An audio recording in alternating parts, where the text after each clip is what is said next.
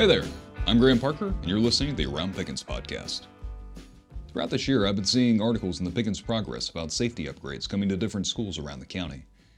Reading about them made me reflect on my own experiences with safety in our school system. Honestly, it wasn't something I thought too much about. We had the usual fire and tornado drills a couple of times a year, but I never really had a feeling of being unsafe in school. School shootings and other tragedies were far and few between enough, so the idea of something like that happening here in Pickens just never really crossed my mind. But times have changed. Surveys show that school and college age youth are more concerned about their safety on campus than at any other point in our nation's history. And for good reason. With school starting back, I wanted to interview a campus law enforcement officer about how they work to ensure students and staff study and work in a safe environment. But I looked further into the issue and met people working in that space, I began to understand that the business of school safety is a lot more complex than I had initially realized. It requires tight coordination with multiple organizations and proactive planning for a multitude of possible situations. Fortunately, I got the opportunity to speak to two of the men responsible for overseeing that planning. Donnie Craig has been Pickens County Sheriff since 2008, and some of his deputies are the ones that work the schools as campus law enforcement officers. He works in coordination with Pickens County Schools Chief Operations Officer Chris Wallace, a man who not only oversees school safety matters, but also facility maintenance, new construction, and transportation for all school buildings. What you're about to listen to is an informal discussion we had about the state of safety at our schools, during which we covered a variety of topics, including drills, specialized training for officers and staff, and new security technology being deployed across the district. As you can probably tell from the length of this episode, this was a bit out of the ordinary for the show. And besides the length of the conversation, we ran into a couple of technical difficulties while recording, something viewers on YouTube will probably notice. Nevertheless, I hope these things don't distract from the discussion because this is a very in depth look about a topic that is close to the hearts of most people in our community. Because of that, I decided to forego the calendar and question the chairman parts of the show so that we can keep the focus on today's subject.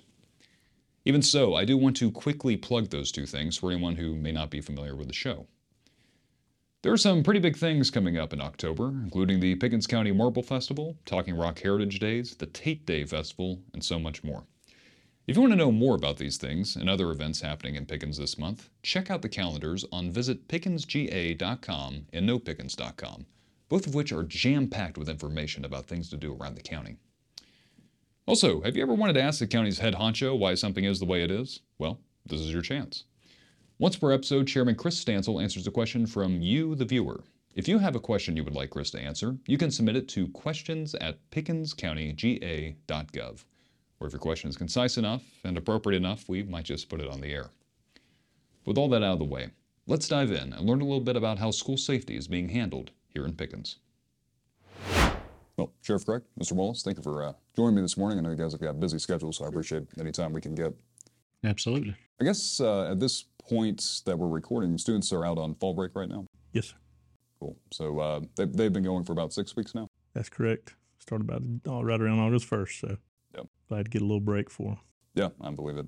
Um, just getting familiar with the school curriculum, school schedule. I know part of that's also being familiar with their surroundings and what to do in an emergency situation, which is what we're here to talk about today. The two aspects that your organizations work with with school safety. So, uh, before we really get into the meat and potatoes of the conversation, could I have you guys just uh, briefly introduce yourselves and talk a little bit about the role your jobs play in school safety? Okay. So, um, my role as Chief Operations Officer encompasses a lot of different things, but in specifically to school safety, safety and security um, at all of our campuses and all of our facilities that we we own and manage through the school district um, in partnership with, uh, of course, Sheriff's Department, we've got a great relationship with, great partnership that we have had going for several years now. And, um, you know, I think it's the most important thing we focus on um, in our district. If we don't have the kids uh, feeling safe about coming in to learn, um, they're not going to not going to be able to concentrate and learn. Same with the adults. Um, you know, it- it's all centered around kids, but in, in school safety, we have to think about the adults. We've got about 630 employees that we're also trying to keep safe. So that's my primary responsibility and um, follows into transportation and nutrition, health services, and uh, maintenance, new construction, a few other things, but nothing more important than school safety. Okay, uh, Donnie Craig is the sheriff here in Pickens County. Uh, as we're talking about the schools, our our primary role is uh, to provide that that safe and, and healthy environment for students and, and staff at, at all of our campuses throughout the school. Um, of course, we work uh, very closely with the uh, with the with the school system, uh, and, and, I like to say not only do you get those seven uh, campus law enforcement deputies, but uh, you get the entire sheriff's office. And uh, you know we're we work very hard to to build that relationship with the with the students, the staff, and and the board with the education, and, and, we're very fortunate, I think, in our community to to have the relationship that we have.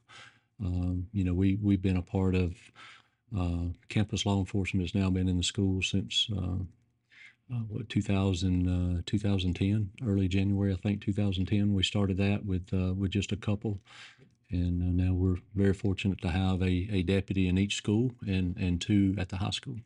We're good. T- tell me a little bit of the history of that.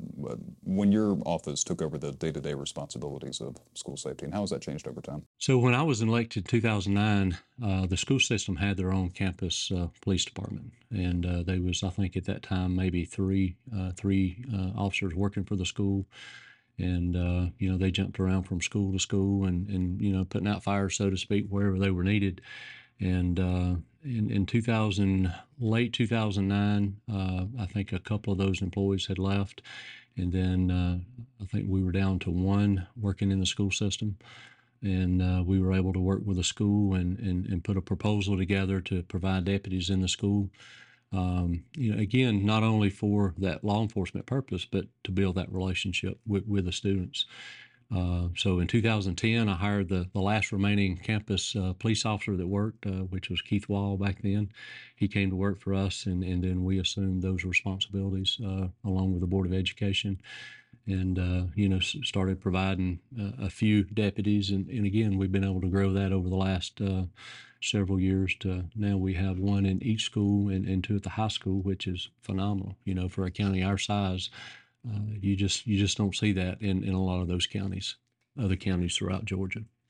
Right, and from what I understand, you were the principal at the high school before this. Yes, so served over there five years as the principal, a couple years as assistant principal in that um, location. Twelve years total working there. So wow. I've gotten to see um, this from its inception all the way to where where it has become um, to this day, and um, truly has grown and gotten better and better, um, which to me makes us safer you know, the better our relationship is, the better we communicate and partner up on um, these initiatives. Our kids win and the staff wins um, from a safety standpoint. So it's been it's been fun to be part of it and and to see it grow and us just continue to see where we can take it from here, yep. make it even better. Absolutely. And I'd like to talk about how your organizations work together. Could either of you tell me a bit about the training that the law enforcement officers receive and some of the training that the staff receive? Sure.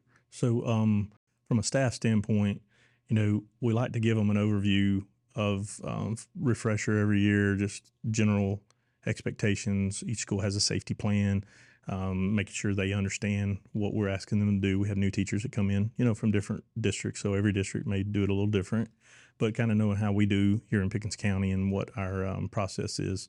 And so then the idea is a couple times a year we would get with smaller groups, um, teachers on their planning periods, you know, 10, 15, 20 max, and get them into a classroom and make it a little more intimate of a setting where they are comfortable asking questions a little more and, you know, what if scenarios. Um, and then just refreshing uh, everything that, you know, they've been expected to, to do to help protect the kids that are under their watch at that time um, with, with whatever their concentration is. You know, it looks different from a teacher that has a, um, a gym class than a teacher that has a regular math class or an ag teacher where they go out to a other facility on the campus. So, you know, it does look a little different. So it gives us a little bit more time to um, specialize in in what it means for their particular role and how they operate every day. So, um, kind of covers both ends of the spectrum for them, and then also allows us to to channel you know, information um, and education of updated trends because things change constantly, and that's where we obviously rely on the sheriff's department to help us with that too. So they're very good to help us with the training and come in and send somebody in to uh, answer any questions we can't. So it's uh, again a partnership. And of course, from there, you know, on the law enforcement side, our, our deputies are you know certified mandated officers. Uh, most of most of those deputies are seasoned and, and been around for a while we try not to put just a, a new deputy in the school. We want some of our, our better uh, well trained uh, folks there in the school system, and, and the ones that really want to be there. Um, I think that makes a difference for the for the kids and the staff. But uh, outside of our regular law enforcement training, then uh, we're able to come in. Uh, like I said, and we started this years ago when when Chris was at the high school. Uh, beginning of each year and, and teaching what is known as CRASE or the citizen response to, to active shooter. Uh, so they actually allow us a, a, a, time period before the school to, to talk to all the staff and teachers uh, uh about an incident if it was to occur, such as a, school shooting type situation or active attack. Um, and then from there, uh, we're able to try to spend some one-on-one time with some of the, the teachers and staff. And again, because like Chris said, it is a different situation if you're in a classroom, how you're going to react versus, you know, if you're in the ag barn or, or things like that. So try to get them thinking ahead of, of what can happen and, and what are you going to do if it does. Um, and then, uh, you know, uh, after after that initial, um, you know, we, we do a lot of training through the sheriff's office and, and public safety as a whole dealing with uh, uh, active shooter type training. And uh, we're very fortunate that with the relationship we have with the school, we come in and actually teach all of public safety, the, the law enforcement, uh, the police, the sheriff's office, the 911, fire. We're all working together and we're training right here in our own schools. Uh, for uh, for an event that, that we hope and pray never happens, but if it does, we want to be prepared. So, um, it's it's you know it's one thing to teach something in a classroom and watch a video, but when you can put boots on the ground in those hallways, clearing those you know those classrooms and and uh, uh, through those long hallways, uh, they've got an idea of what you know what could happen. So. Well, uh, beyond the uh, staff and the men and women in uniform, I know part of being prepared is training the students as well. Can you tell us a little bit about the drills that the school system conducts? Yeah, so um, you know we've we've always been mandated to have fire and weather drills um, in the school. Just to recently, um, they've started mandating that we have an active intruder or lockdown type drill. Um, last year, when when I took over the safety and security for the district, uh, we put in one drill per quarter. So for a year, we felt like, you know, again, it changes all the time, and what we need to prepare for changes. So you want to keep that fresh on their mind. So in addition to the required state drills we do um, for a year now. This year, they're letting um, schools substitute out one of the fire drills for an intruder drill, and they actually, you know, require that for every school in the state. But um, we try to be a little better than the minimum requirement, just uh, one per quarter, so four times a year. It's not too invasive in the school. Um, administrators have been very, very receptive to that and willing to do that. And then, of course, these are logged through our state drill system to make sure they're show, they show up there that we can document that they've been done. So we don't tell them the exact day they have to do it, but we do have a schedule for them. I lay it out every every year so they can have a calendar to keep up with when we need them done by um, to make sure they are handled. And um, of course, it looks a little different elementary than it does at high school. So um, you know, I'm, I'm always there to support them if they need help. Uh, again, new administration, whatever, uh, going through the schools. So um, whatever we need, and of course the SROs are involved in that as well. Um, make sure everybody knows what to do in the event of um, of an active intruder. And like uh, Sheriff Craig said, we pray and hope that never happens. Uh, but we, we want to be very well prepared in the event that it that it does happen here. Yeah, and speaking to that, you know, we have six different schools in the district, different building layouts, uh, student ages and populations. How do you ensure consistent safety standards across the board? So this year, the Department of Homeland Security for the for Georgia Department of Homeland Security, they've um, required um, that you have a safety plan for every school, which we already had in place, but has some different criteria. So there are a lot of consistencies among what they require and they oversee. We'll have to have our local EMA approve these, and then Department of Homeland Security will approve these as well. We have a regional coordinator that um, we submit these to. And so we do keep the same platform as far as how the layout is um, that's consistent because we do have some staff that go to different schools as well. So they don't need to learn six different plans if they go to six schools. So we do it that we do that um, to keep it consistent. And then also having just one person that kind of oversees it um, from my office there, what I do is just making sure that the administration and the staff through our trainings and through our other talks, just in general, that they have an understanding what is expected out of each level, you know, um, command all the way down um, to any any role in the school. Everybody has a role, and we need to make sure everybody understands and um, and really captures that role and you know is all in in case we ever need them. So have some safety teams. We have um, several different applications of teams depending on what is needed. Search team. Um, so anybody with medical background in the school, you know, that's always helpful to have them on your on your teams as well in case um, we need to render aid. So yeah, I mean it, it it's it's an effort to try to keep it no matter what building you go in, you see the same things occurring, although what we can expect from a high school student, their part in participating in this versus a kindergarten student is going to look different, obviously. Um, but in a crisis situation, all students are going to have to be directed. They're all, you know, we're going to, they're all going to look to us to be able to guide them on, on what needs to be done to keep everybody safe. So, in that regard, you know, the kids are the same in, in, in that in that sense. I mean, we have to make sure we direct them. They're going to be looking to us. So it's very important we keep everybody trained keep it consistent. That's what we try to do here. And I know a lot of people have different philosophies, but that's what we try to do here. Yeah. And one thing I'd like to point out is, and, and Chris, you mentioned that the state now has come in and, and they have certain requirements, mandates that, right. that the school system has to follow. And, and that's a new requirement, I think, what, this year. Yeah. Uh, but our school system has been doing that for several years. Uh, these guys uh, have done uh, really gone above and beyond over the years to, to really focus on public safety to make sure that each school had that plan in, in place and everybody knew what to do. So, you know, I would think at this point for for y'all meeting that requirement would be very easy. It's just a matter of submitting your plan up for somebody else to review. So. Yep. Let's turn the conversation a little bit to how the role that technology is playing in prevention. Uh, I've seen a lot of articles in the progress throughout the year, upgrades coming to different campuses. Let me get either one of you to just jump in and talk about some of the new technology your organizations are deploying and the impact that's having on school safety.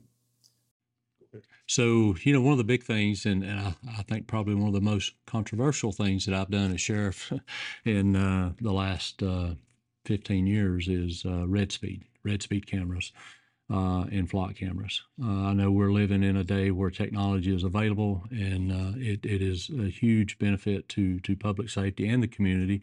But also, a lot of people are concerned about the big brothers watching and and you know what's really going on behind the scenes. But uh, so, you know, we we done a study probably four years ago with with the speeding in the school zones and in front of these schools, and it has always been an issue. Uh, way back to when the campus police was was actually trying to direct traffic in front of these schools.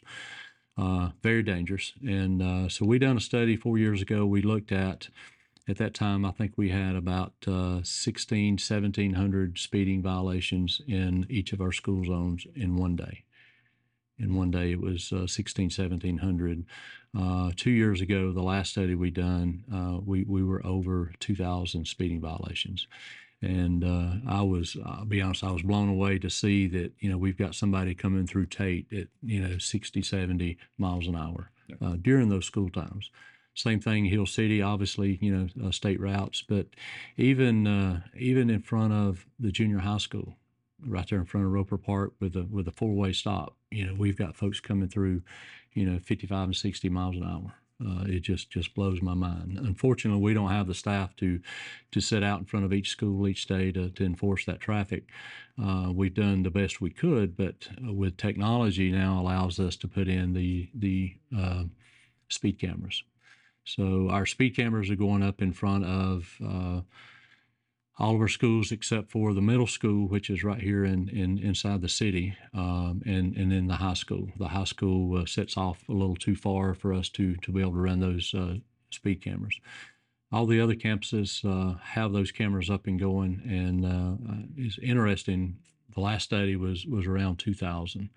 Uh, I pulled the numbers uh, this past week, and we had 115 speeding violations in, in front of our schools, uh, and that was two schools that were not on online yet. But uh, I mean, that is that is a huge, huge difference. Of course, our two busiest, uh, you know, the is 53 over at Hill City, uh, and then of course in front of Tate Elementary. But you know, to be able to see those numbers cut down tremendously, uh, uh, I'm, I'm very pleased with that. And to see how much it's already reduced. And we don't even have everything online. We've not wrote the first citation, the first warning, or anything yet. And, and we've already seen a huge decrease.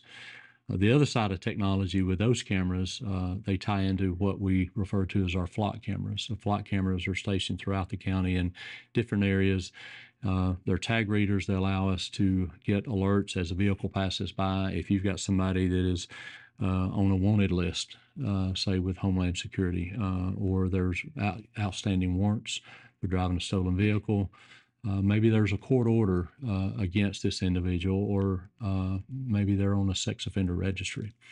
Uh, as they pass these cameras, Flock is running their tags and is sending us, uh, and I say us, the deputies that are actually working the road, gets an immediate alert within like two seconds that uh, this vehicle has passed this location and, and this is their situation. Um, our RedSpeed cameras will also tie into these flock cameras. Uh, and uh, so now we will get this flock alert.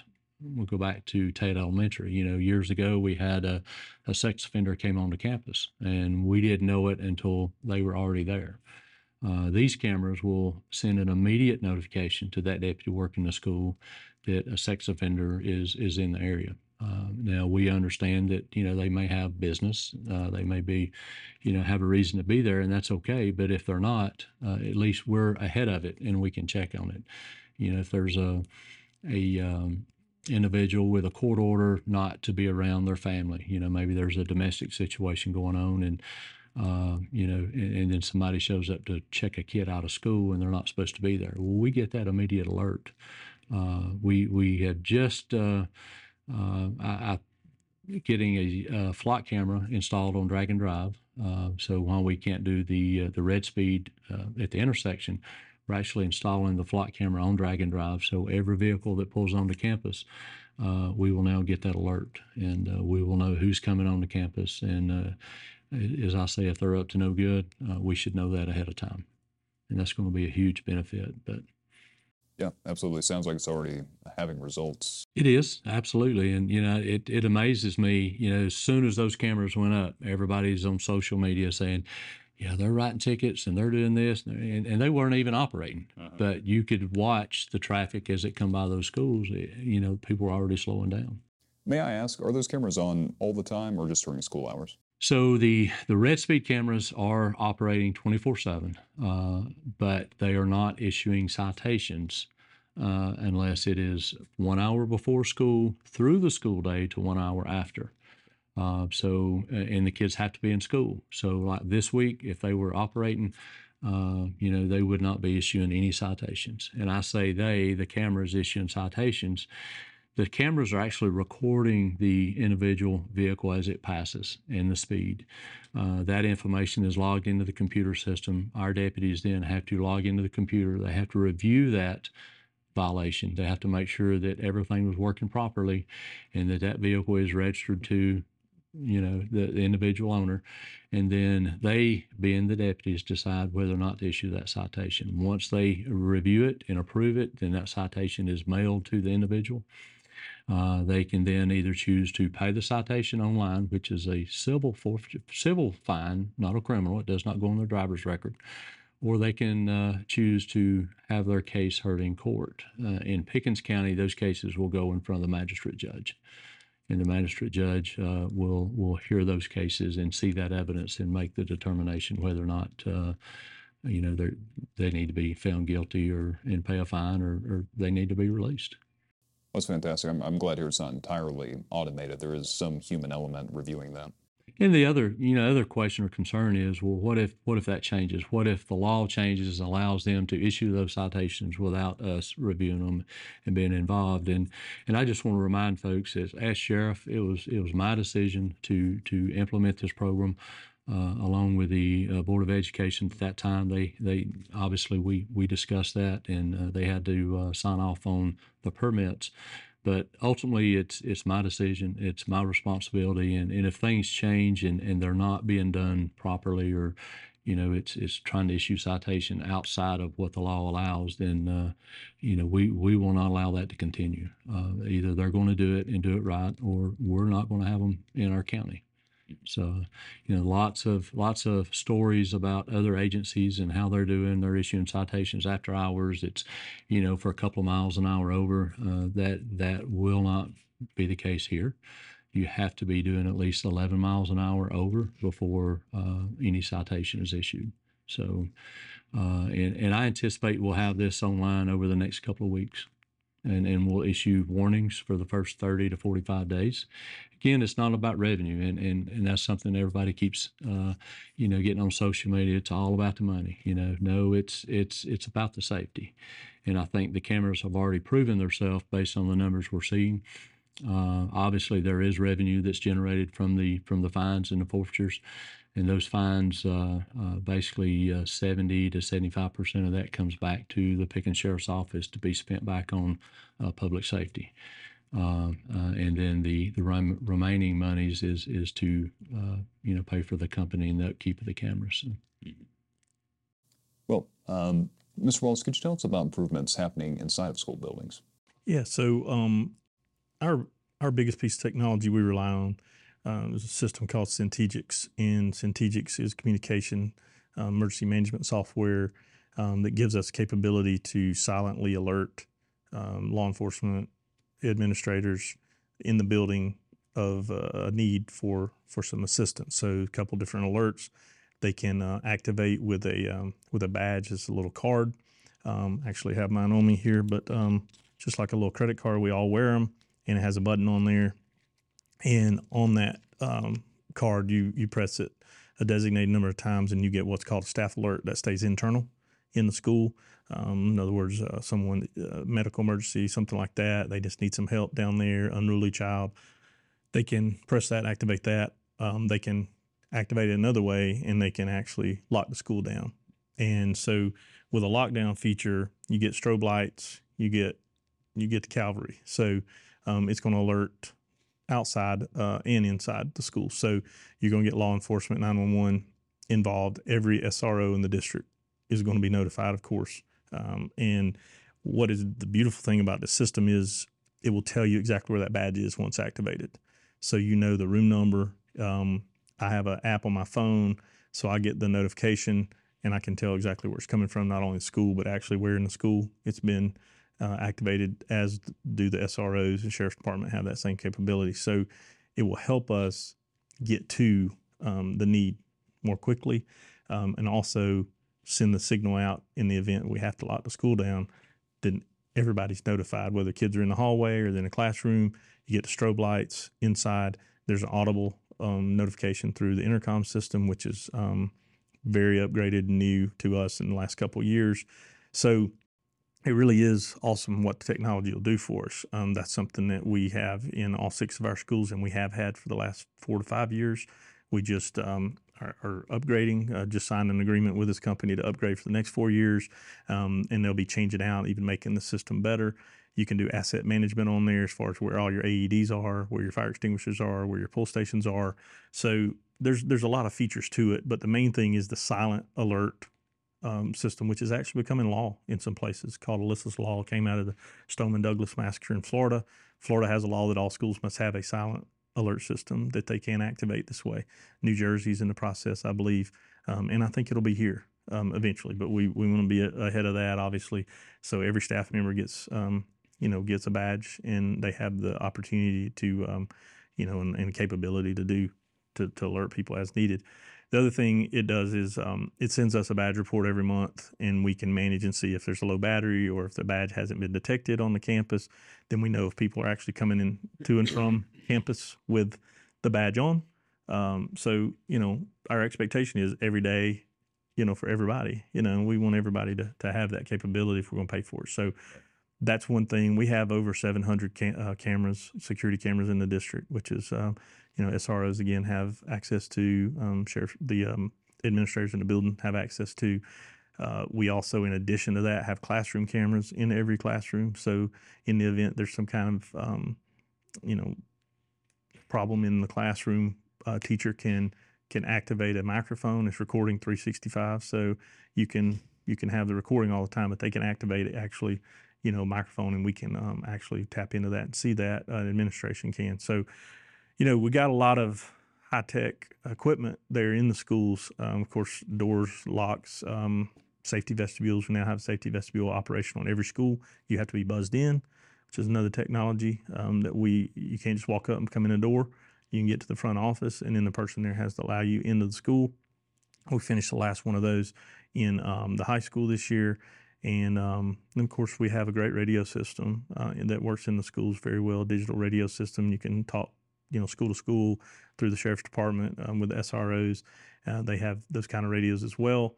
And um, I keep one with me, so you have central office contact as well. So internally and externally, and it works through our um, through our internet. So it's really reliable and it's really good. Uh, there, we spent a lot of money on technology, um, but also in a strategic way to make sure it fits our needs um, based on what we're seeing and what we really need. So communication, obviously, huge deal um, to prevent, but also to respond. We want to make sure we have everything covered um, from a technology standpoint. Um, we issue all our administrator cell phones as well. Um, pretty standard technology there, but um, we got we got pretty much everything we need. The board's been very generous, and superintendents have supported our initiatives when we needed something like that this particular Centegix program platform we paid for with a safety grant um, from the, the, state. People may have heard it. Got we got fifty thousand dollars per school to spend how we you know saw fit. Um, so we earned three hundred thousand dollars through that grant. It's reimbursable. You spend it and get reimbursed through the state, and so that's been really helpful because you know this stuff's not cheap. You know technology's there, but it's not cheap, and um, always something new and fresh out there for you to find spend money on. But um, want to again make sure it's something we believe in that, that makes a difference for us. So, um, yeah, really excited that we have these. I think it's, it's a real peace of mind for the teachers. It's something they really seem to be excited to have that opportunity. It gives them, you know, we got some big buildings. High school's over 300,000 square feet itself. So, you know, it's hard for even two SROs. It's great um, to have that, but, you know, you're limited to what you can cover in a day with the admin and the, in the uh, SROs. So we rely on the technology a lot.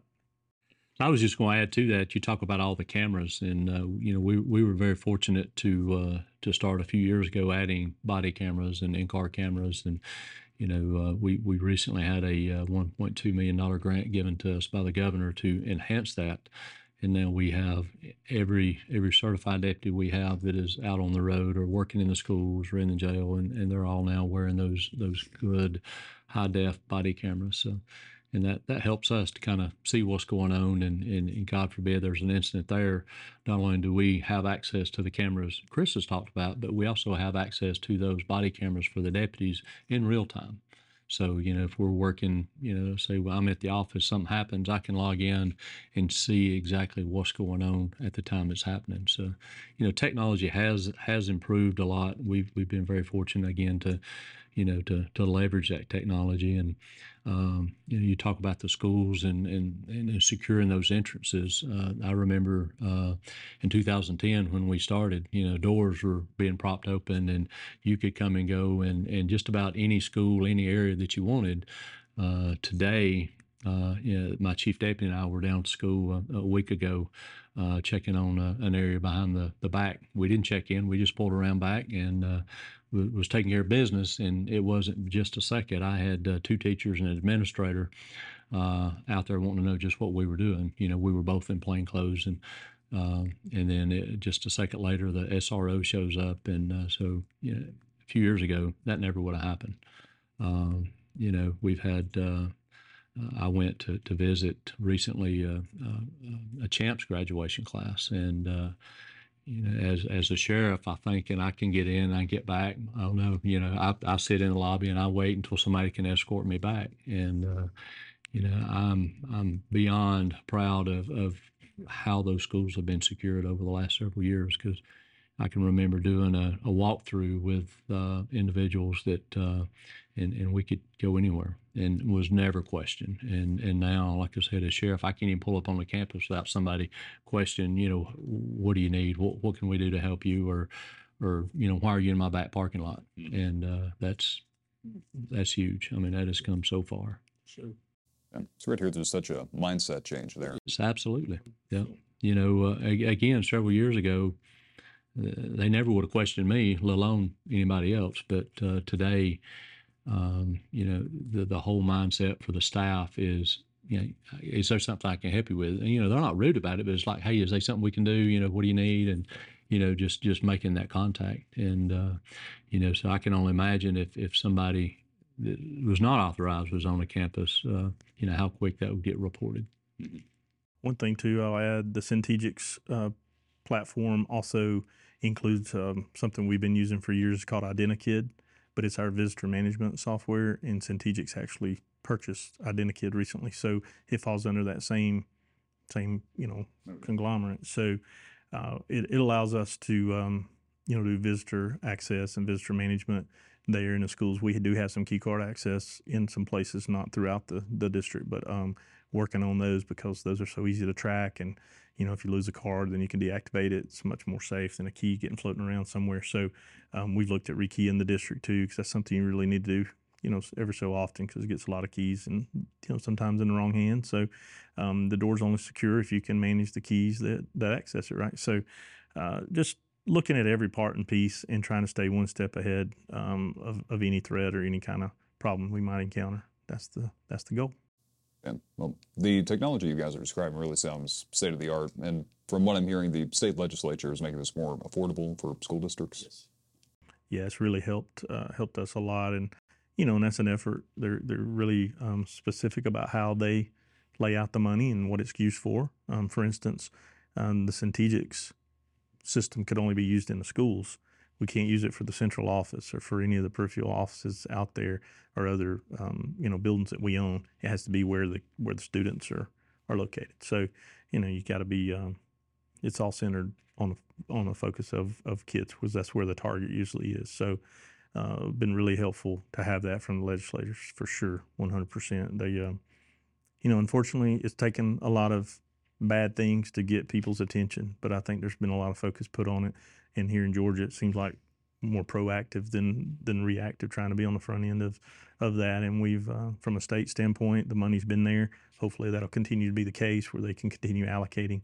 Um, it's one of those things you never arrive. I think that's what is the biggest challenge for us um, that we face. And Sheriff Craig, same thing. Like you never, all right, we got another year of implementing these things, these strategies, and these trainings, and then we will be there. Like you never, there is not a non-existent place. You never arrive. You never can say you're 100% safe. You're just always trying to combat the new threats that are out there. Anything from cybersecurity, which has become a big thing now, and um, just any kind of new ways of, of people um, trying to cause harm. Uh, unfortunately, they're always going to be there and in place, and we got to make sure we're trying to stay a step ahead. And social media plays a big role in that, in, in things we have to uh, react to and, and deal with and, and try to get ahead of. So. 100%. Social media is actually something I'd like to discuss. You know, in the information age, we're bombarded by sensationalized stories. Uh, you know, when you think about schools, you see things on the nightly news or reports about drugs, violence, things like that. But our community is different than other communities. We have our own challenges. I'm just curious, from your own observations, do you see any challenges or trends amongst our students, or maybe areas you would like parents to be more aware of or to address with their children? So I feel like, you know, social media has its place. I'm not anti social media. Um, we obviously know that's where youth turn to to communicate and where they get glean a lot of their knowledge and um, where they get exposed to a lot of things, good and, and not so good. Uh, I think just parents' involvement in um, in their kids' lives and knowing what they are spending their time, their screen time on, um, because most of the threats that we see come through social media is a copycat threat or something that's been um, that has originated or been created from somewhere else outside of our even sometimes even our geographic area, and it becomes some type of you know um, this is going to happen here on this time or whatever um, to get people concerned and to raise some kind of you know worry or threat or or fear. And and then obviously that gets our attention because you can't just say oh well I'm sure that's not real you know every threat um, the sheriff's department does a great job of, of vetting and looking through every single thing that we run across like that so I think my biggest um, you know request or I, I guess wish and I have a kid in the system so you know um, I try to do this for my my kid but just be in contact and be in touch with your with your child and know what they're what they're you know doing and looking into because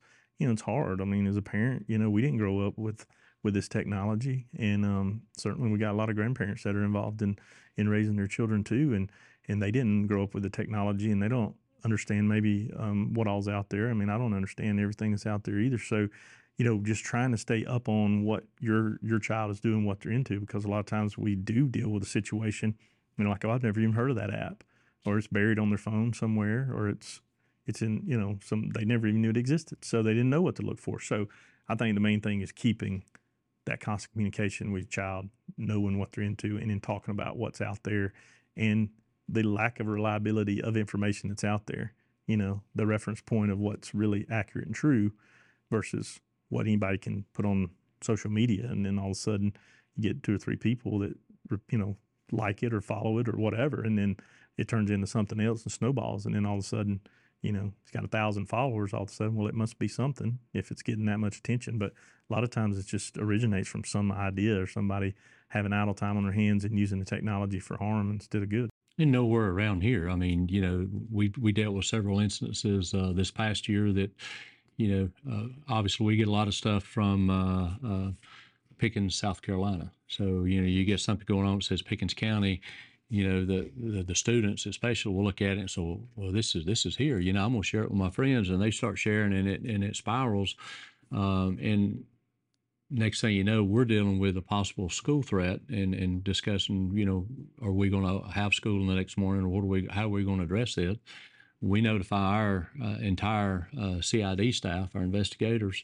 and uh, you know they're they're working behind the scenes trying to to verify, confirm, you know, the information. Um, you know, it's like Chris said, if, if the parents could be more involved in, in, in what's going on with their, their students, their children, and then be willing to call us when they see something instead of, uh, we dealt with so many cases over the years where a parent would see something online. It's like, oh my God, there's going to be a school threat. You know, don't send Johnny to school. Well, then they send it, repost it, and then send it to their friends. And then next thing you know, you got 300 people that have seen this.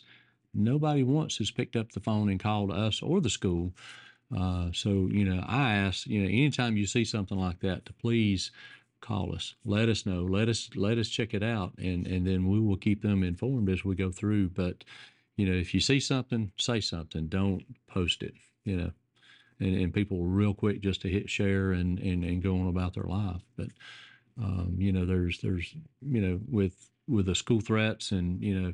Uh, we've had uh, hundreds uh, over the last year or so that uh, had originated other counties, other states, and then ends up being shared through. And then you know we're behind the scenes trying to figure out where it come from. Uh, to a, a, new thing that we dealt with, that not necessarily dealing with social media, but a swatting calls. You know, where they'll get on the phone, and and we had this happen this you know over this past year is, you know, hey, we've you know I'm at school, I've had this happen. You know, somebody's been shot, and then they hang up we have to take that serious. You know, if if you get that call, that notification, we're coming.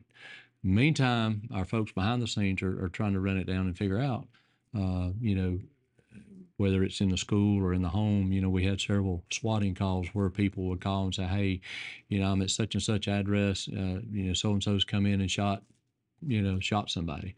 Uh, we get there, everything's fine. You know, we've showed up uh, you know, uh, you know, four, four or five deputies and police officers show up at your house and, you know, bring you out of the house at gunpoint because they think a shooting's occurred when, you know, it was some somebody playing a game and thought it'd be funny to to make that phone call. Mm-hmm. And uh, those are serious; they are crimes, and and we will prosecute those that we that we find. So. Yeah, I guess that's part of the problem is the speed uh, which things go. You know, I think the quote is something like the a lie has spread around the world by the time truth uh, can lace up its shoes. And you know, when you're online, the consequences don't really seem immediate. But I guess it is important for everybody to remember that you know our our words do ultimately carry weight. And that we will investigate each one of those instances, and, and we've made a few arrests over the last year uh, dealing with those those situations. So, you know, we, we take those serious and have to, you know. So I know we talk a lot about the relationship between, you know, school system administrators, sheriff's department, SRO. Um, one thing I didn't want to leave out is to me, one thing I always really try to focus on in the school as the administrator, as the principal, and ultimately it rests on your shoulders is the culture that's created inside that school. Um, if you have a culture that is accepting of more bullying and, and allowance of some things more lax approach and you're just going to focus on on school work and and not as much the environment the culture then you're going to deal with more problems i mean naturally so um, like i said before if a kid's not safe doesn't feel safe to me, that culture inside the school, and it starts from top down. It, of course, it takes everybody. About 125, 130 employees just at the high school. So everybody from the cafeteria workers, the teachers, administrators, whoever, office staff, um, building a culture where the kids feel safe. They feel like somebody's in their corner. They can come and talk to people, um, but also commanding that we're going to treat each other right and do right by each other. And I know teenagers, you know, you put 1,350 teenagers together, they're not always going to get along. We, we don't expect that. Um, I tell them, I'm like, you don't have to be friends with everybody here, but you do have to be friendly. And just making that stance of we're not going to tolerate you making someone else feel bad about being here or scared about being here. They walk in that door and they don't feel safe. I don't care how good the teacher is. No offense to teachers. We got some great teachers, but they're not going to be effective if that kid's worried about you know, walking to the bathroom or going down the hall to the next class or whatever. So we we can't undersell how important building that culture is. And SROs are a huge part of that too. I can't tell you how many times we had kids that would go to them and wouldn't come to a teacher they saw in class every day um, for the year, whole year, but they'll come to that SRO. Mm-hmm. Just another tool in our in our kit to uh, to make sure we're we're providing the best for those kids. And um, one other piece of technology too I failed to mention is the, the school district has um, a software that picks up on keywords and, and different things that could pick up on a kid sending an instant message or some type of message or typing something out that could indicate um, the possibility of some kind of violence, either harming of themselves or of somebody else.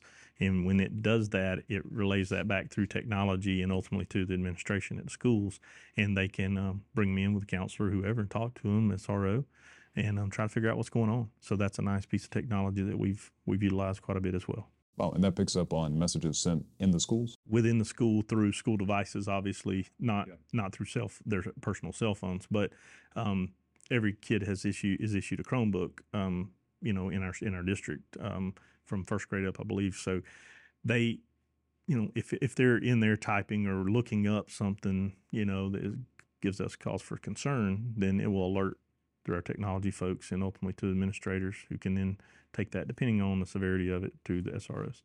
And um, so, yeah, I mean, the technology is there. Um, we we got to utilize it um, to the best of our ability, but it takes a lot of resources, a lot of man man hours, and and uh, people to oversee it, or it's just it's just no good. It's like a book on a shelf. If you never take it off and read it, you know, it's not going to do any good. So, you got to be able to manage it. Um, but we've got great people that that want to do right and and be there for the kids and and make sure they're safe while they're there and take it very serious and that's what it takes.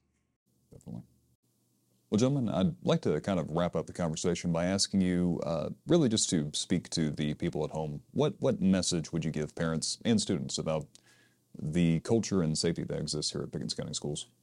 Well i think the the message that has to be clear to everybody is we exist for you. Without the kids we don't have this partnership we don't have the need for my role, um, for the teachers, for anything, all the people employed, you know, school district's largest employer, Pickens County. So without them, we don't exist. This program doesn't exist. So they are the most important people in our building, period. Um, but in, as the adults, we've got to understand that that's the case and operate with every decision we make, with every dollar we spend, with every initiative that we implement, that they are the most important and that's what the focus has to be and building that culture inside every school whether it's at elementary young very young age all the way up through high school that it's it's a place that not only we want you to be and come in and thrive in but that we have to make it to where you want to be there and it's somewhere you you want to look forward to coming to every day I'm not asking that kids you know, do a backflip off their bed and start getting really excited every morning. I know that's not that's kind of unrealistic, but make it a place they feel safe. They want to come to not just the social aspect, but that is part of the draw as they get, especially as they get older. But every person in our building making concerted effort every day to make sure every kid that they come in contact with knows that they're there, they're there, and they exist for them. And going out of your way to try to find a kid that maybe doesn't seem to be as open or interactive with other people and maybe a somewhat of a loner go up and talk to them. Go up and, and say, hey, what's your name? You know, I haven't haven't noticed you here before. Um, make them feel important. Make them feel special. And uh, the culture can be very much undersold, and the focus can end up being on everything we are trained to do in education, and not about the, as much of the environment. and so that becomes really really important. Um, and that involves the sheriff's department. They're part of our staff in these schools. You know, hopefully they feel like they're not just somebody that walks in there every day that works just for the sheriff's department. I feel like the ones we have and the ones we have had and the way it's designed is they are part of the culture. They are embedded into what we're doing there every day. And that's the only way it can work. And that's why the relationship has been so well because the people that have been put in here strategically have been done, have done so in a way that they want to be part of it. They want to be around kids. They they love that interaction, and um and that is you know a, a huge piece to this being successful the way we interact and operate. So kids got to feel safe. The adults got to understand their role, and they got to come in every day. You know, because the adults aren't 100% either every day. You know, they all have things going on in their lives from time to time, just like the kids. So, but making sure those kids feel important, safe, cared for, and uh, worth, know their worth um, when they walk in there every day, um, because inevitably you only have a certain amount of time with them, and you're going to make an impact. And it's up to you as an adult whether it's going to be a good, good positive impact or not. And that's what you know we try to preach to our staff. Obviously, we do the same thing through the office. a lot of folks look at the sheriff's office being in the schools, think, well, we're there just for the law enforcement standpoint. And and while that is true, we are there for the law enforcement and security. But you know, for us, it's and again, I've said it over and over, but it's about that relationship. That relationship we can build with that student. Uh, that they know that we're here for them, um, and and not just in the school because we're in a little different uh, situation at the office. Is you know we're we're out in our community 24 7 uh, no matter what. We're we're out there we're in the schools we're out in a lot of the homes you know with the kids we're dealing with and and, and we want to build that relationship with with those students and and let them know that that we're here for them. And you know we've seen time and time again where um, say Kevin Roach, who was at the high school last year, had a relationship, and, and, and these kids felt comfortable talking to him. They then bring you know issues, concerns that they're having maybe at home or out in the community, and um, you know it's it's an environment that has been created there at the school, but it it goes uh, goes with those students when they go home, and they know that outside of school, if they need help, then then we're going to be there, and I think that's real important. So. Well, uh, Donnie Craig is Pickens County's sheriff, and Chris Wallace is Pickens County Schools chief operation officer. Gentlemen, thank you for this very enlightening conversation today. Yeah, thanks for having us. Enjoyed it.